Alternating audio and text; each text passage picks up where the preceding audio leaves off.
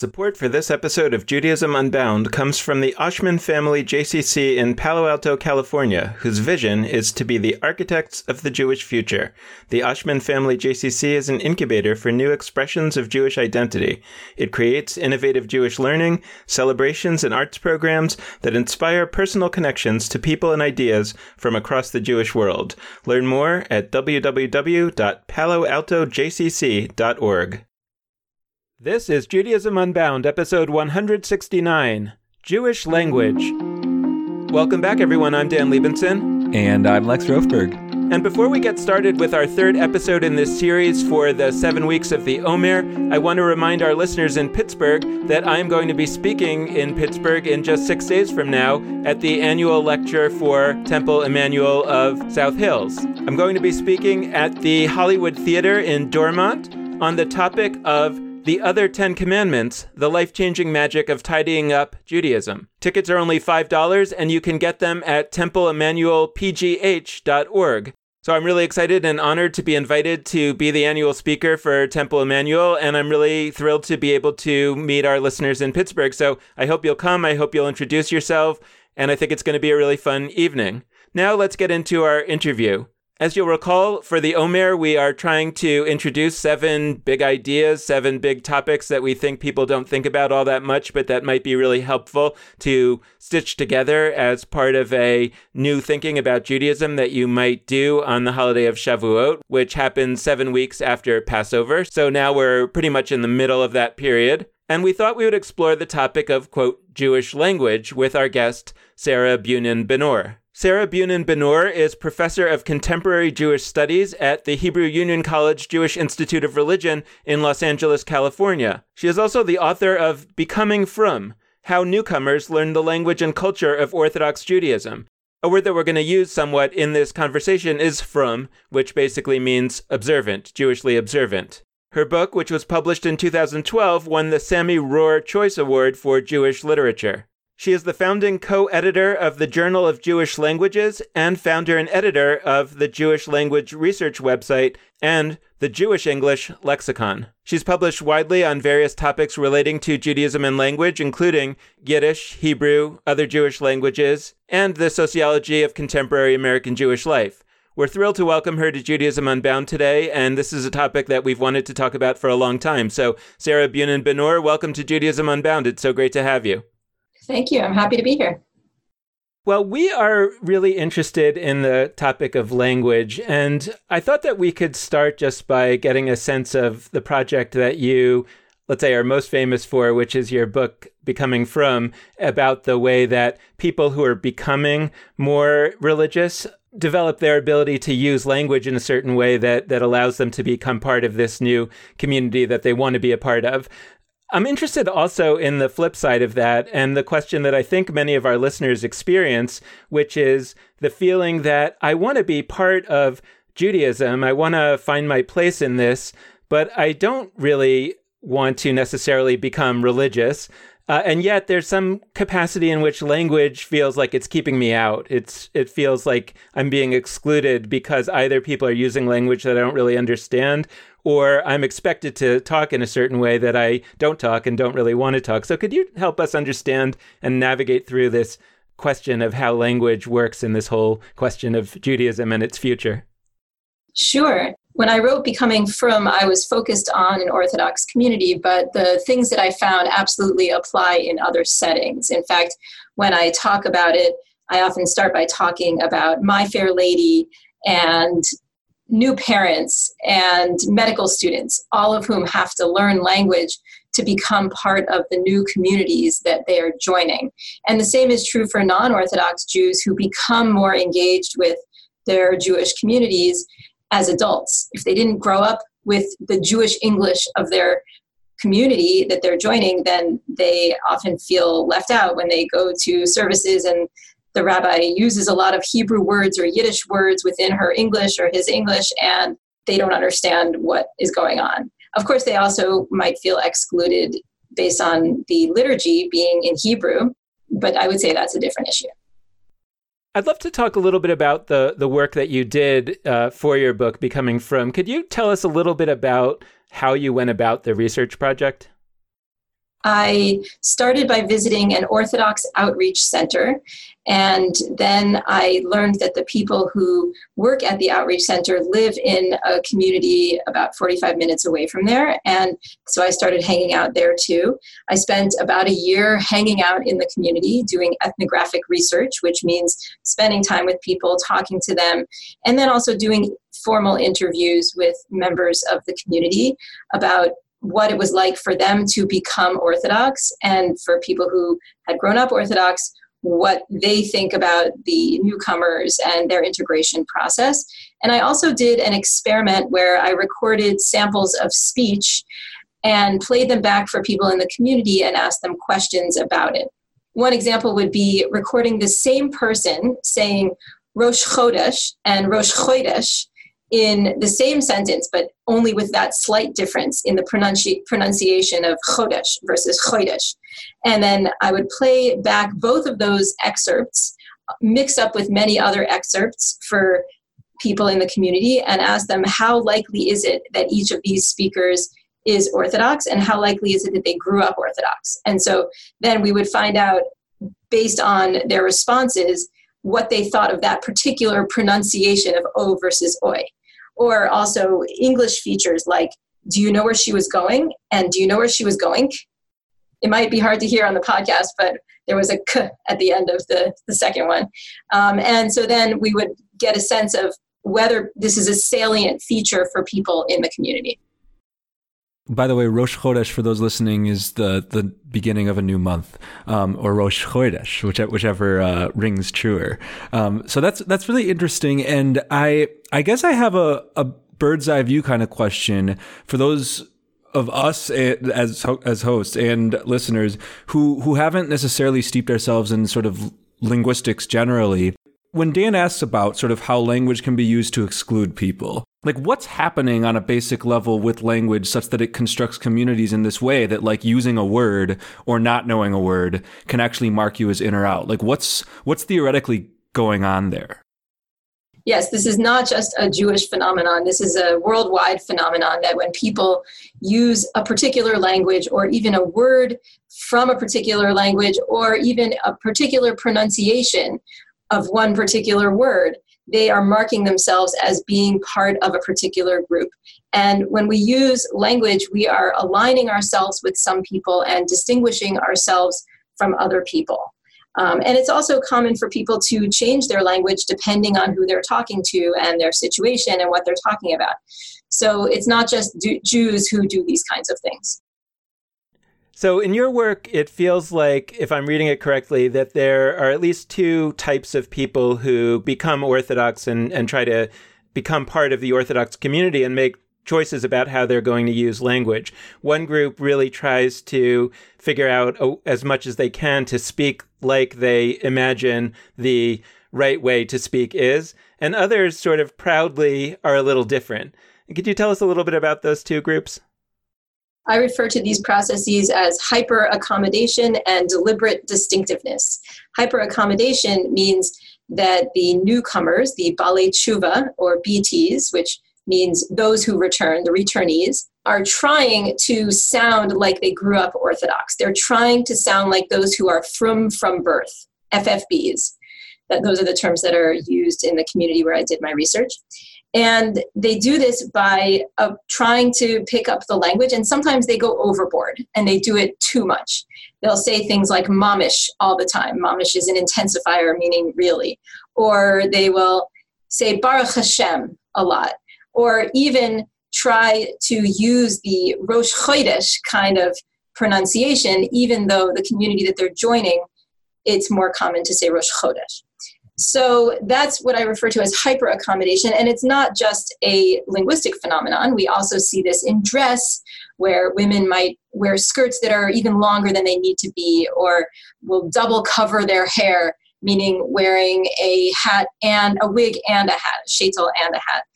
Um, and um, we we see the opposite phenomenon, which I call deliberate distinctiveness, where BTs intentionally distinguish themselves from FFBs. They don't want people to think that they're trying too hard. They don't feel like they're authentic when they say Rosh Chodesh, and they don't feel like they're authentic when they say Mamish or Baruch Hashem all the time. Or maybe they'll say Baruch Hashem and or Mamish all the time, but they'll also maintain some slang or some mild profanity, like this really sucks, in their speech, which uh, people who grew up Orthodox often um, avoid.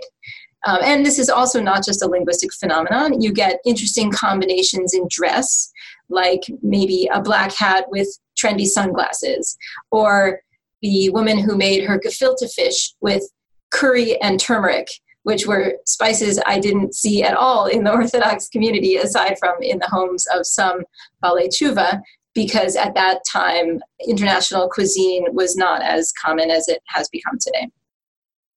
One thing that you talked about that I thought was really interesting that I'd love to kind of get a little more fleshed out on this example, but also if there are others, is the the, the fact that a lot of times language is used intentionally or unintentionally to exclude or to create a sort of exclusive club. And yet, some of the, the language that's used is actually not, quote, authentic in the kind of uh, Jewishly exclusive way. So one example that I heard you use was the word bench, which it sort of means bless in Yiddish. Um, but you talked about how it actually comes from a kind of a Latin root of, of benedictus or something like that, where which was somehow seen as less offensive to Jews than the Germanic word for bless. And so they kind of uh, integrated this idea of to benedictus, which turned into bench in Yiddish, as the, the Yiddish way to say bless. But it's actually not at all kind of like a, a, an authentically or sort of an originally Jewish word, and yet in the in the Orthodox world today, it's it's a word that you often hear a lot of people saying when they're really in the know. So when they want to say the grace after meals, they say we're going to bench. Well, I would actually argue that bench is one of the most authentic Jewish words. Uh, I, I, don't really like to make characterizations as authentic or not, but I think it's it actually reflects Jewish history in a beautiful way. It's one of my favorite words because of that. Um, so it actually comes from Judeo-Italian benedice, and and the reason that Jews in Germanic-speaking lands adopted that word was because the word for to bless Segnen also meant to make the sign, as in make the sign of a cross. And so this is an example of what a linguist, Max Weinreich, refers to as the Lahavdil effect. And this is where, or Lahavdil Loshen, meaning to make a distinction. It's the same root as Havdalah. And where Jews are making a distinction between something that sounds too Christian or in Muslim context sounds too Muslim. And instead, they use a particular word that feels more Jewish to them. And the reason that Benedice became the word was because some Germanic speaking Jews had ancestors who came from Italy and brought that word with them. So essentially, they were using the Yiddish of their time, the immigrant language of their grandparents, and that was seen as a Jewish thing for them. So not only should we see that as a very Jewish thing, but we should be impressed that that word has stayed on as part of Jewish English, that it has traveled from one Jewish language, Judeo Italian, to another, Judeo German or eventually Yiddish, and then to our current Jewish language, Jewish English. So I think it's a beautiful representation of the migration patterns of history and of the Jewish phenomenon of making a distinction, the Lahavdil effect. And another example of this can be found in Sephardic Jewish English, meldado. So the word meldado means learning or studying, and it refers in Jewish English, in Sephardic Jewish English, among those who have Ladino speaking ancestors, it refers to essentially the Yortzeit learning session, where someone has died and in, in memory of that person, the relatives who have survived study in, in that person's honor. And that word is from Ladino, but in Ladino, it is actually originally from Judeo Greek, meletare, or something like that, meaning to read. And that became the word essentially like the Jewish English among Ashkenazi Jews, lane, meaning to read Torah. Um, but it also meant to study Torah. And that became a common word in Judeo Spanish, which is known as Ladino, and has also transferred to Jewish English among the, and the descendants of Ladino speakers. I really want to dwell a little bit in this authenticity web of issues. I think that's really important. And so there's a few reasons. One is like I personally f- have a stick in the game on this. I like feel very strongly that um, the idea of Jewish authenticity can be can be weaponized in a lot of ways, both on the axis of language and along other other axes of culture, of religion, et cetera, et cetera. And what I mean by that is that um, it, it, links to this this idea of like there being a right way uh, to speak, a, a right pronunciation, a, uh, like one correct pronunciation as opposed to multiple. And when we look at the the corpus of Jewish history, we know that for all sorts of concepts, a, there have been multiple different words in different places. B, th- even when it's the same word, it's been pronounced all sorts of different ways. And so when people today theoretically mispronounce something, a, they might not be mispronouncing it. They might just seem to be mispronouncing it to somebody who assumes there's one correct version.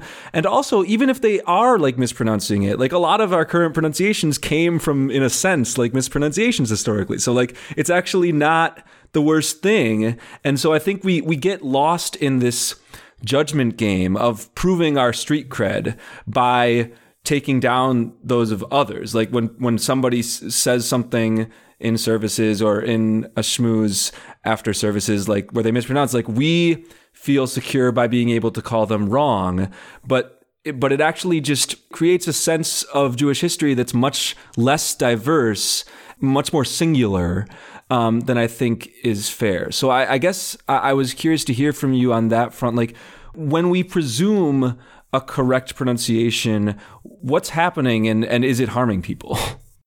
Yeah, great question. We absolutely have a sense of authenticity in whatever community we're in.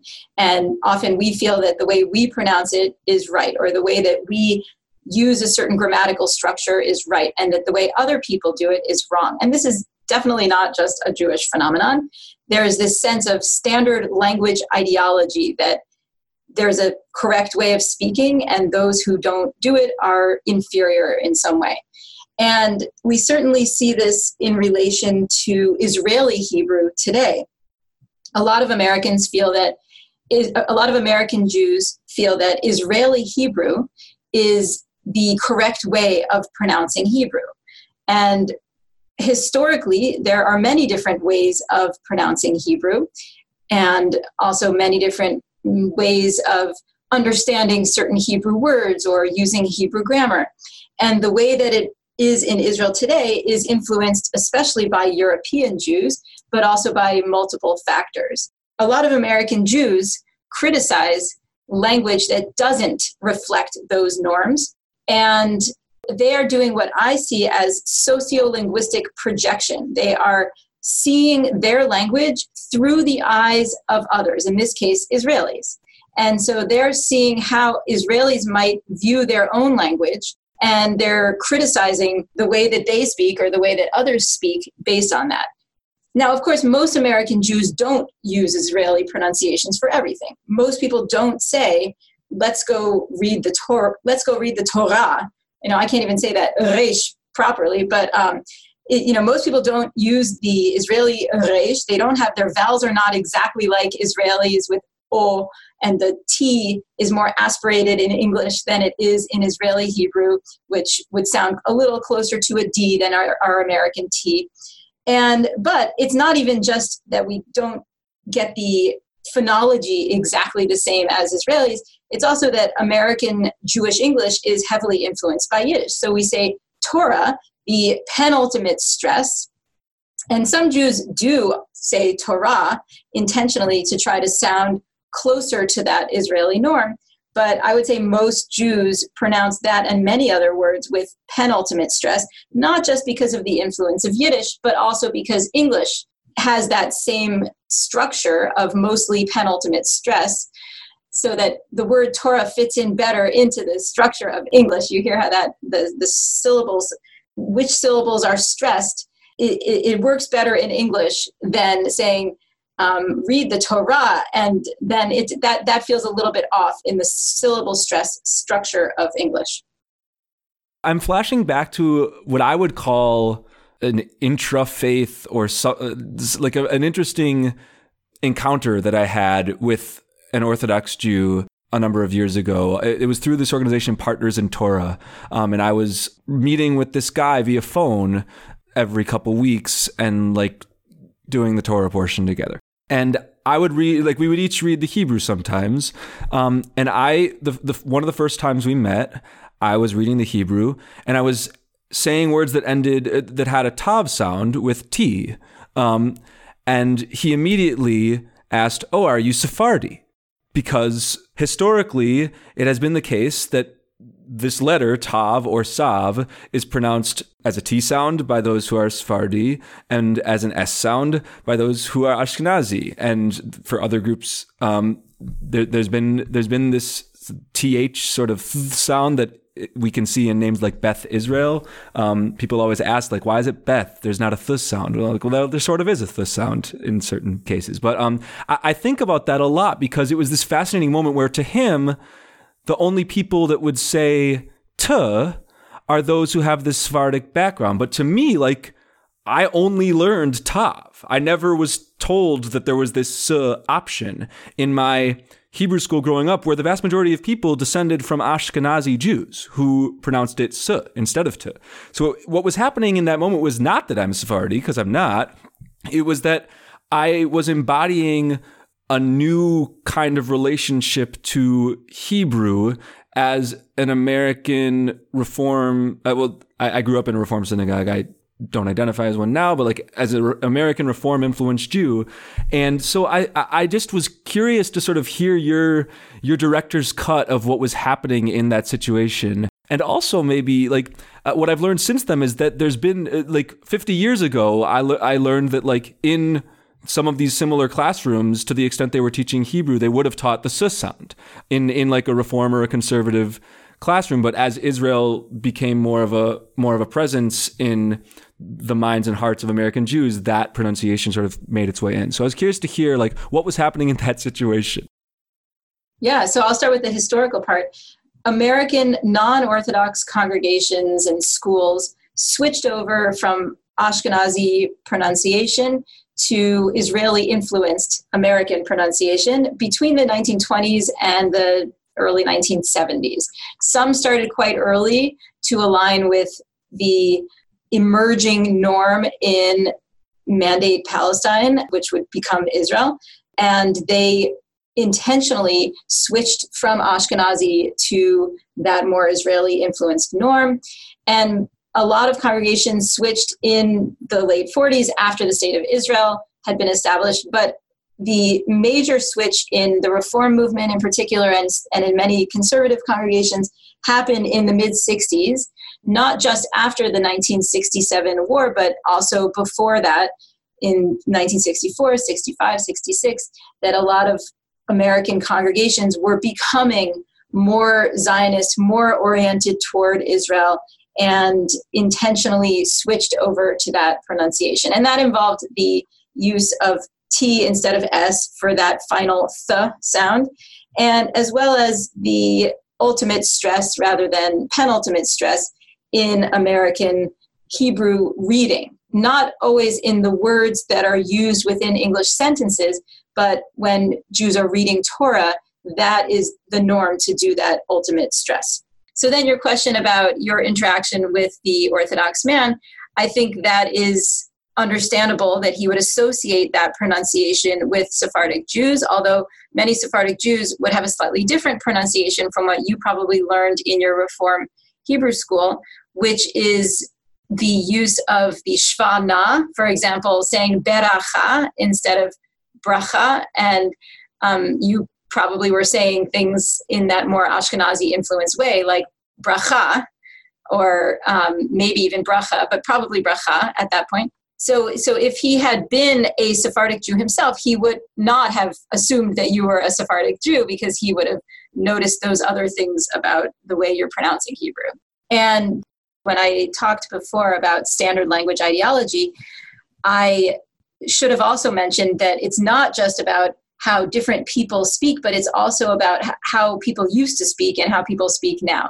When people are critical of the way that languages are, they're often critiquing language change. They're often concerned that people are speaking differently now than they used to, or that the young people are speaking differently than their own generation. And that is also the case among Jews, but it's complicated by these additional layers of all of the different diaspora Jewish pronunciations of Hebrew and the contemporary state of Israel, and the fact that we have multiple Hebrews. We have modern Hebrew in Israel, which itself is very diverse and is spoken in different ways by people of different ethnic backgrounds and socioeconomic statuses. And we have Hebrews in our historical tradition, biblical, Mishnaic, medieval, many different varieties, and those were all influenced by other languages at the time and by different ways of speaking and writing in different places. So there's always going to be some diversity and some controversy about how people speak or ought to speak until recently, or until I was reading your article, I was thinking that basically we shouldn't really be teaching Hebrew too much in the let's say, non Orthodox world. And I was thinking about all the hours that are spent teaching Hebrew in various Jewish educational environments that kind of amount to like not very much. These people feel not fluent, not even proficient, not in modern Hebrew, not in the liturgy of the Siddur. And so it's like, okay, so the counter, so, so on the one hand, you can look at that question ideologically and say, we should be teaching Hebrew because it's important, blah, blah, blah. But another way to look at the question is, well, what could we have taught with those hours if we were teaching something else?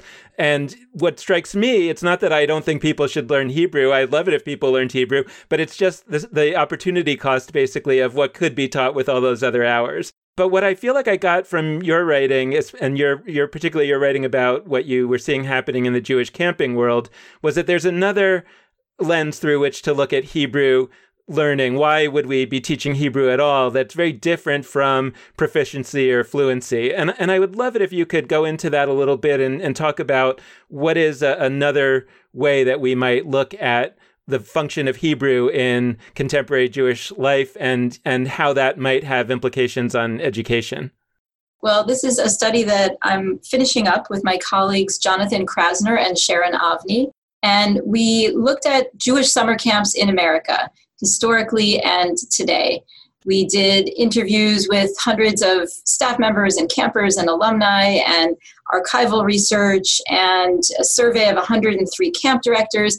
And we visited 36 camps. That was the very fun part of the research for me. I got to visit 27 camps personally and um, loved every minute of it.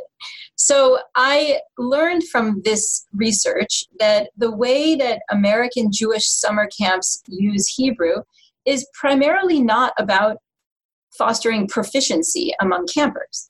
The way that Hebrew is used at most American Jewish summer camps is about connection.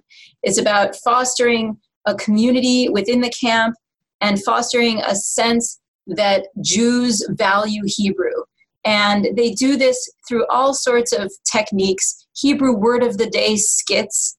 Another thing is camp Hebraized English, using Hebrew words within English sentences, like Chanichim and Madrichim go to the Teatron for Peulat Erev, which means campers and counselors go to the theater for the evening activity. And that kind of sentence is is that English? Well, it's English with many Hebrew words, and most of the main words in that sentence are Hebrew. And so it would not be comprehensible to someone who has not spent time in Jewish summer camp.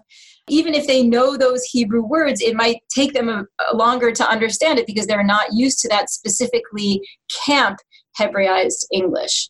Um, another thing that camps do is theatrical productions in Hebrew. Um, so at camps like Ramah, for example, they do their theatrical productions in Hebrew, often American musicals translated into basic Hebrew and shortened uh, so that it's not the full production. And so these are examples of ways that camps use Hebrew as a way of getting American Jews to love Hebrew and to feel personally connected to Hebrew and to broader Jewish collectivities like Jews around the world and Zionists and Israelis, and also to other American Jews, especially American Jews who have attended summer camps. There's this phenomenon that I know that you've studied where, and, and you alluded to this before, but where where Hebrew words at camp are utilized, but to, to the vast majority of people saying them, they don't mean what they mean in Hebrew. They mean like the name of the building or whatever. And so I, am thinking back to at my own camp, there was a building called the Beit Am, which means like house of the people. It's actually like looking back, a really beautiful name. It was it was where arts and crafts were and where like it was this cool idea that like oh the house of the people is where some of these some of these cool activities like arts and crafts would happen fine so I thought Beit Am was one word. I thought that it was Beit Am. And not just as like a third grader and fourth grader, all the way through my entire camp experience, including to when I was a counselor, I thought Beit Am was one word, and what it meant was that building over there. It didn't mean house of the people, it meant that building over there. And when I first started learning Hebrew, I would have these moments in Hebrew class in college where I was like sad to myself and like, oh my gosh, I I didn't know what this meant. Like I was saying this thing at camp and like I didn't know what the heck it was. Like I was so terribly served. And maybe there's an argument for that, but also like something incredibly cool happened in in that I was gifted this word Beit Am once again which is like not a real it's not a word. It's two words and there's but like I, I, was gifted this word that was a secret code that every single person at my camp knew what it meant. And the hebrew speakers probably were like analyzing why like why is this building with the arts and crafts called house of the people? Um in within that building there was a room called amanut it wasn't omanut is the Hebrew word, but it was called uh, which means art, and it was called everybody called it amanut, which is not. Uh, but like that was the correct pronunciation at camp, even though it wasn't the correct pronunciation of the actual word. So I guess I, I like I want I know that's a common thing across many camps that whether it's buildings or time slots in the day, um, whatever it is that people use these Hebrew words for, they sort of hold a value that is different than what the word means. So I was curious if you could reflect on on on that piece there are certainly many camps that have that situation where there's a building with a particular name that some people understand is from Hebrew, but other people don't. So uh, some campers at one camp said that they always assumed that the Chadar Ochel was just another name of a building like Porter Hall. And they didn't know until later in life that it is a Hebrew phrase. Meaning dining room or dining hall. And then you also have the opposite at some camps, there are buildings with English names or acronyms that people assume are Hebrew because so many of the hmm. other words at camp come from Hebrew. Like an example is at Camp Swig, which doesn't exist anymore, there was a place called the Gabawap, which is the grassy area behind the ulam and pool. It's an acronym. And most people did not understand that, most people assumed that that was a Hebrew word. Or at a Moshava, a B'nai Akiva camp, there was the RML, which stood for Rosh Moshe Lishka, and which is like the, the office of the head of, of the camp.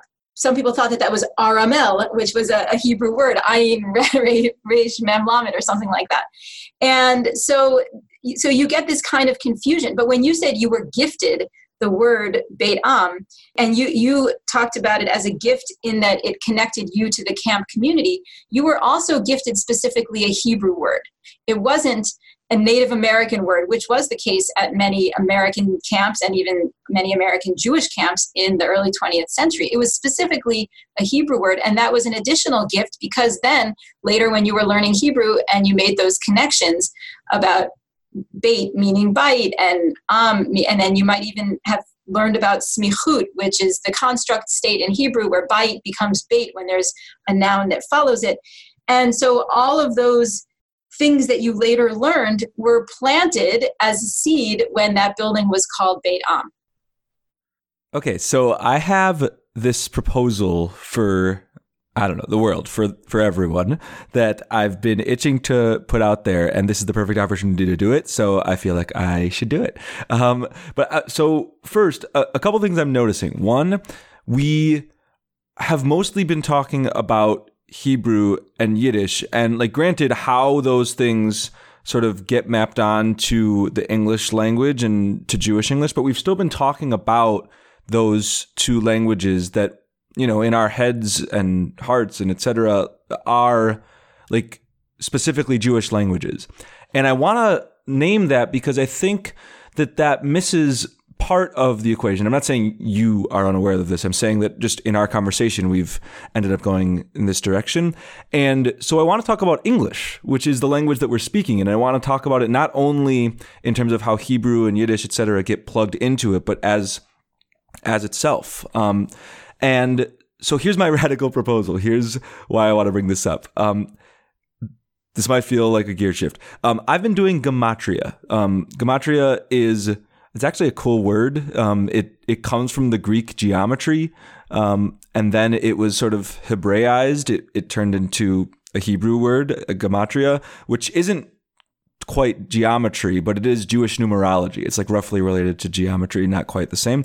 Um, but it's this idea that every Hebrew letter gets a numerical value. And then as a result, every Hebrew word gets a numerical value that's the sum of the letters. And then once you have the sum of those letters, um, you can do these interesting comparisons and interpretations based on oh this word has the same value as that word. We can find a new meaning that we wouldn't have seen otherwise. It's it's something that i really enjoy um, and have found some deep meaning in occasionally. That it's common in a lot of mystic literature that's that's important to me. So uh, that's how it's historically been mobilized i've been doing it in english a little bit just sort of tiptoeing into the waters of doing this with English, where I've been assigning similar to the Hebrew structure, you know, A gets the number one, B gets the number two, et cetera, et cetera. So I've been trying to play with this in a language that isn't Hebrew. And this strikes people maybe as a little funny or at the very least as radical um, because I think that it pushes against the idea that Hebrew is really the only language where you could do this. This historic idea that Hebrew really is a special kind of sacred where it gets certain kinds of interpretive devices like Gematria and other languages don't. And I'm sort of coming from this diasporic place of, yeah, well, maybe every language can be a Jewish language and a holy, sacred Jewish language, even if it's not only used by Jews or only used for Jewish purposes. So, so I'm coming from that kind of place and thinking, you know, maybe we could do this with French and with German and with Hindi, with with any language. Um, so I wanted to throw that out there and say, like, am I not thinking this through? Is there something I should really reconsider about this? Or maybe on the other hand, does this excite you? Does this seem like a cool idea for the future of Jewish language? Yeah, I like the idea of applying something that has been used for Hebrew to our spoken language. I think it, it could certainly work. Of course, you have the issue of what which letters are which, and do you do it based on the correlates of the English letters and the Hebrew letters, or do you do it based on the order of the alphabet? Um, but I want to get at the, the broader issue that you raised of can any language be a Jewish language? And I certainly say yes. Wherever Jews have lived, they have spoken and written in a somewhat distinctive way in relation to their non Jewish neighbors. And it's funny that you said languages that identify as Jewish, because of course, as you said, right. languages yeah. don't identify as anything. But um, the people who speak identify the way they speak as a certain thing and identify the way that other people speak as a certain thing. And so the way that most American Jews speak English is variable and can sometimes be exactly the same as the way that non Jews speak English, but often there are distinctive features, whether that is words from Hebrew, Yiddish, Ladino, other languages, or distinctive intonations, like if you've heard it, you know what I'm talking about. Or, um, you know, that's a kind of radical example because it's chanting, but or just the way I said or right there is a, um, a more dramatized um, transition um, or is influenced by that kind of chanting intonation that's common in Talmud study. So there, there are features at many aspects of language, even the release of T at the end of words, so saying right rather than right, or the practice of overlapping um, when Jews speak, they often overlap with each other. People might call it interrupting, but I prefer to call it overlapping. Um, because it, it's not really interrupting because the person who was speaking, if they're also aware of this practice and are um, part of a community that does it themselves won't stop speaking. They'll just keep speaking and finish up, and there's a little overlap between the two speakers. So there are many distinctive features in American Jewish English, just as there are many distinctive features in Judeo Arabic as it compares to Arabic in any given location, in Baghdad or in Cairo. So this is certainly a worldwide phenomenon, and I am always happy when people are thinking about American Jews as continuing the historical traditions of Jews around the world and throughout history. So I think it's great that you are thinking in those ways. Well, good. That's great. Um, that that makes me feel really good. Um, I I, I feel like I'm asking the same question like over and over again, and I'm just like switching the the subject. It's like I'm I'm doing like, hey, this language thing is a thing, right? And I'm just like putting that on, and like thus far it's been great. So I'm going to try it one last time. Um, I on the same wavelength as this Jewish numerology thing I've been doing. I'm really interested at how sometimes people use they they do interpretive mechanisms that once again have been traditionally done on Hebrew with English words. So I'm thinking of some that have become common, and this is actually anecdotally it seems to be common in like a Jewish renewal kind of context um, where people do this, but like atonement. I've I've heard many sermons at this point that say ah at one mint the, the idea of atonement as being at one, because when you spell it out, it's at one mint. Now, the, the Hebrew word that that's translating, teshuva, you, you can't really do that same maneuver in the Hebrew to make it about at one mint. Um, but I've heard in multiple contexts this idea. And similarly, I've heard people translate the prayer before Torah study, la asok b'divrei Torah, um, as which which means like to busy yourself, to to get deeply into Torah study, um, to, to, words of Torah, I've heard people translate la asok as to soak into, because la asok, the soak part sounds like soak. Um, and like, it's not a direct translation, but it's sort of roughly right. Um, and lately, one that I'd throw in that I've been playing around with is people ask me how I'd translate amen, and I've been saying I'm in. Um, amen, I'm in. Um, I think in wordplay a lot. That's part of why this is all very fascinating to me. Um, but like amen, it, like it, it's hard to translate, but it it roughly is an affirm. It, it comes from the root of belief of emunah. But amen at the end of a prayer is sort of like I'm in, like I'm on board. Um, so I've that's how I've translated it because I'm in also happens to sound like amen. So I guess I was curious, like to the extent that you've immersed in in some of those word plays, um, like if if you think once again that there that there could be a whether that's may, maybe there's ancient versions of that in other languages I don't know about, um, but also like is there something happening there that I might not have sort of fully thought through or that listeners might not have thought through that gets it sort of the why behind why they would do that. Yeah, I'm so glad you brought up wordplay. Um, a future project that I may eventually do after all the other projects I'm currently working on is people of the pun. thinking about Jews as historically and currently being engaged with wordplay because that is that has always been an important part of Jewish textual interpretation. There are even puns in the Tanakh, in the, the Bible. There are puns throughout rabbinic literature, and not just using the Hebrew, but also thinking about meanings uh, in thinking about wordplay between Greek and Hebrew or between other Jewish, other languages that Jews have spoken and Hebrew. And so I love the examples of at one mint and I'm in and to soak in the words of Torah. Those are beautiful. And there also are ritual versions of this kind of wordplay. For example, the Yehi Ratzons, which is the um, Seder that is done, the ceremonial foods that are eaten around Rosh Hashanah, on Erev Rosh Hashanah, um, the night of Rosh Hashanah. And those uh, foods are based on wordplay. They're based on things like, um, oh, Rosh Hashanah, the head of the year, so we eat a fish head. Or the um, in in Sephardic communities, there are some that that relate to um, Spanish words. And in Ashkenazi communities, there are some that relate to Yiddish words. For example, um, it's, it's less ritualized in Ashkenazi communities, but there is a tradition of eating carrots on Rosh Hashanah because the word for carrots is meren, but that also means to multiply. And so you should be fruitful and multiply in the coming year. Or eating cabbage uh, because there's a phrase kol mivaser, kol mivaser in Hebrew and Yiddish, and that means good tidings, voice of good tidings. And kol mitvaser in Yiddish or German means cab- cabbage with water. And so eating a cabbage dish and a carrot dish are some examples of how this word play plays out in ceremonial foods surrounding Rosh Hashanah.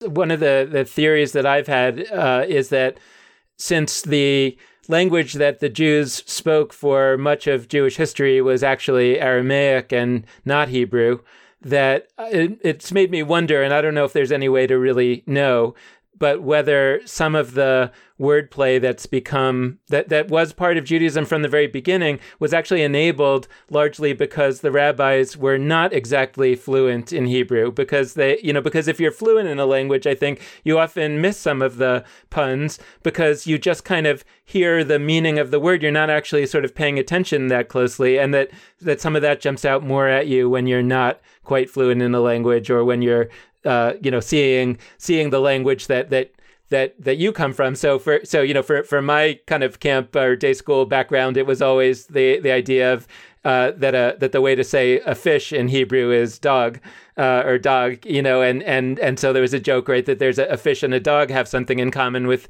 one another, which of course no Israeli is likely to see. Well, that's because in Israel they're pronounced quite differently. Dag versus right, dog, right? right? They're, they're totally right, different vowels. Where, but in some dialects of English, they're they're much closer. Um, but yeah, this is Jews have always been multilingual, right? Um, you know, the Israelites may have spoken Hebrew, but by the time they were Jews, they had other languages in their midst, whether that was Aramaic or Greek, and then eventually Persian and Latin and Arabic, and many other languages. Um, Aramaic is still spoken by uh, some Jews, although that is one of the many diaspora Jewish languages that is highly endangered and is only spoken by older people and has not been passed on to subsequent generations. But yeah, when the rabbis were thinking in Aramaic but writing in Hebrew, or thinking in Greek but writing in Aramaic, you know, those those are great examples of multilingualism influencing their worldview, influencing how they are interpreting texts and what rituals they're doing. And we American Jews are continuing that tradition. So I wanted to to get back to the overlapping piece, um, interrupting as overlapping people uh, i mean i've mentioned on the podcast many many times um, that i'm in an interfaith relationship um, and when people ask about when people talk about interfaith relationships i often think they're talking about the wrong things. Um, people always are ready to talk about Christmas trees and and the extent to which that is scary or exciting or good or bad or whatever. Um, to me, the the most present, the most present regular interfaith challenge that Valerie and I have is our speech patterns. It is really disorienting for her to have me interrupt from her perspective and and it doesn't even feel to me like I'm interrupting. It feels like the overlapping piece. And I was hanging out with my mom recently and I was noticing that most sentences we like by the book interrupt each other. So and and as the flip side, when I say something and like there's a pause, for a little while. It feels to me like something weighty or scary is happening or like like what did i just say something wrong? When, when actually like valerie is just like taking a moment and like responding which i like i don't usually do. Like we're, we're usually just in the midst of each other's sentences. And it's been like a it, it's not that it like is the most terrifying thing but it's it's a challenge that we regularly confront. And it gets at something and why i'm asking it at the close like it gets at something which i think is deep which is that language isn't just language. Language is sort of, I don't want to say like the battleground, but it, but it's like a site where a lot of other issues end up presenting. So in this case, it's interfaith issues, interfaith questions, interfaith topics. By the way, I think there's beautiful, awesome things that have happened as a result of our different language and speech patterns um, as well. But I was curious, just as a closer, um, to ask whether it's about this particular interfaith piece, about the overlapping, or just more generally, like what what should we take away from from the role that language plays in our lives as Jews and more broadly as human beings? Like, what can we learn from this whole set of threads that we've been investigating today? When we talk about people's views about languages, their language ideologies about how people speak or should speak, what they're really talking about is how people are or should be.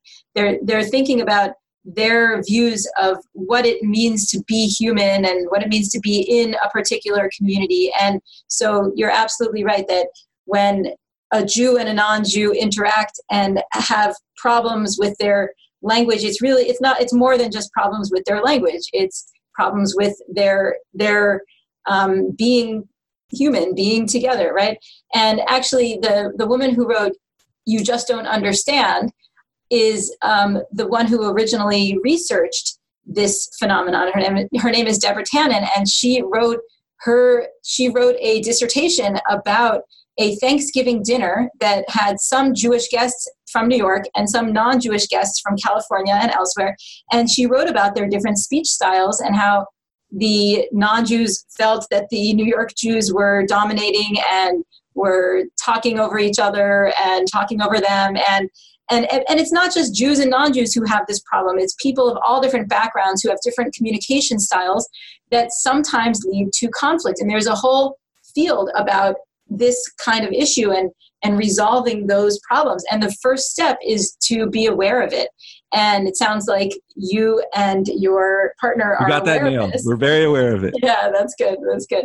Um, but you're absolutely right that when we talk about language whether it's newly Orthodox Jews learning Yiddish grammatical constructions, or the Hebrew words used at American Jewish summer camps, or whether or not rabbis translate on the Bima we are talking about what Jews are or should be. Should Jews be orienting toward Israel? Should Jews be orienting toward our sacred texts? Should Jews be orienting toward our immigration history?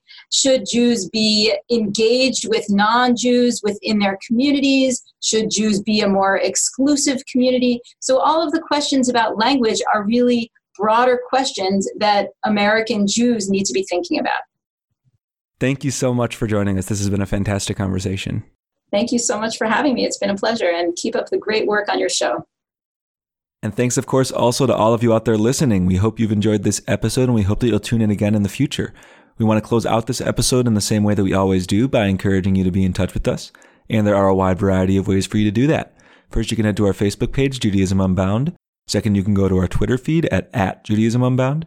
Third, you can go to our website, judaismunbound.com. And last but not least, you can always hit us up via email at dan at judaismunbound.com or lex at judaismunbound.com. The last request we like to make is that we always deeply, deeply appreciate any amount of financial donation you're able to spare and send our way. And you can do that by heading to judaismunbound.com slash donate with either a monthly recurring gift or a one-time donation. So thanks so much for listening. And with that, this has been Judaism Unbound.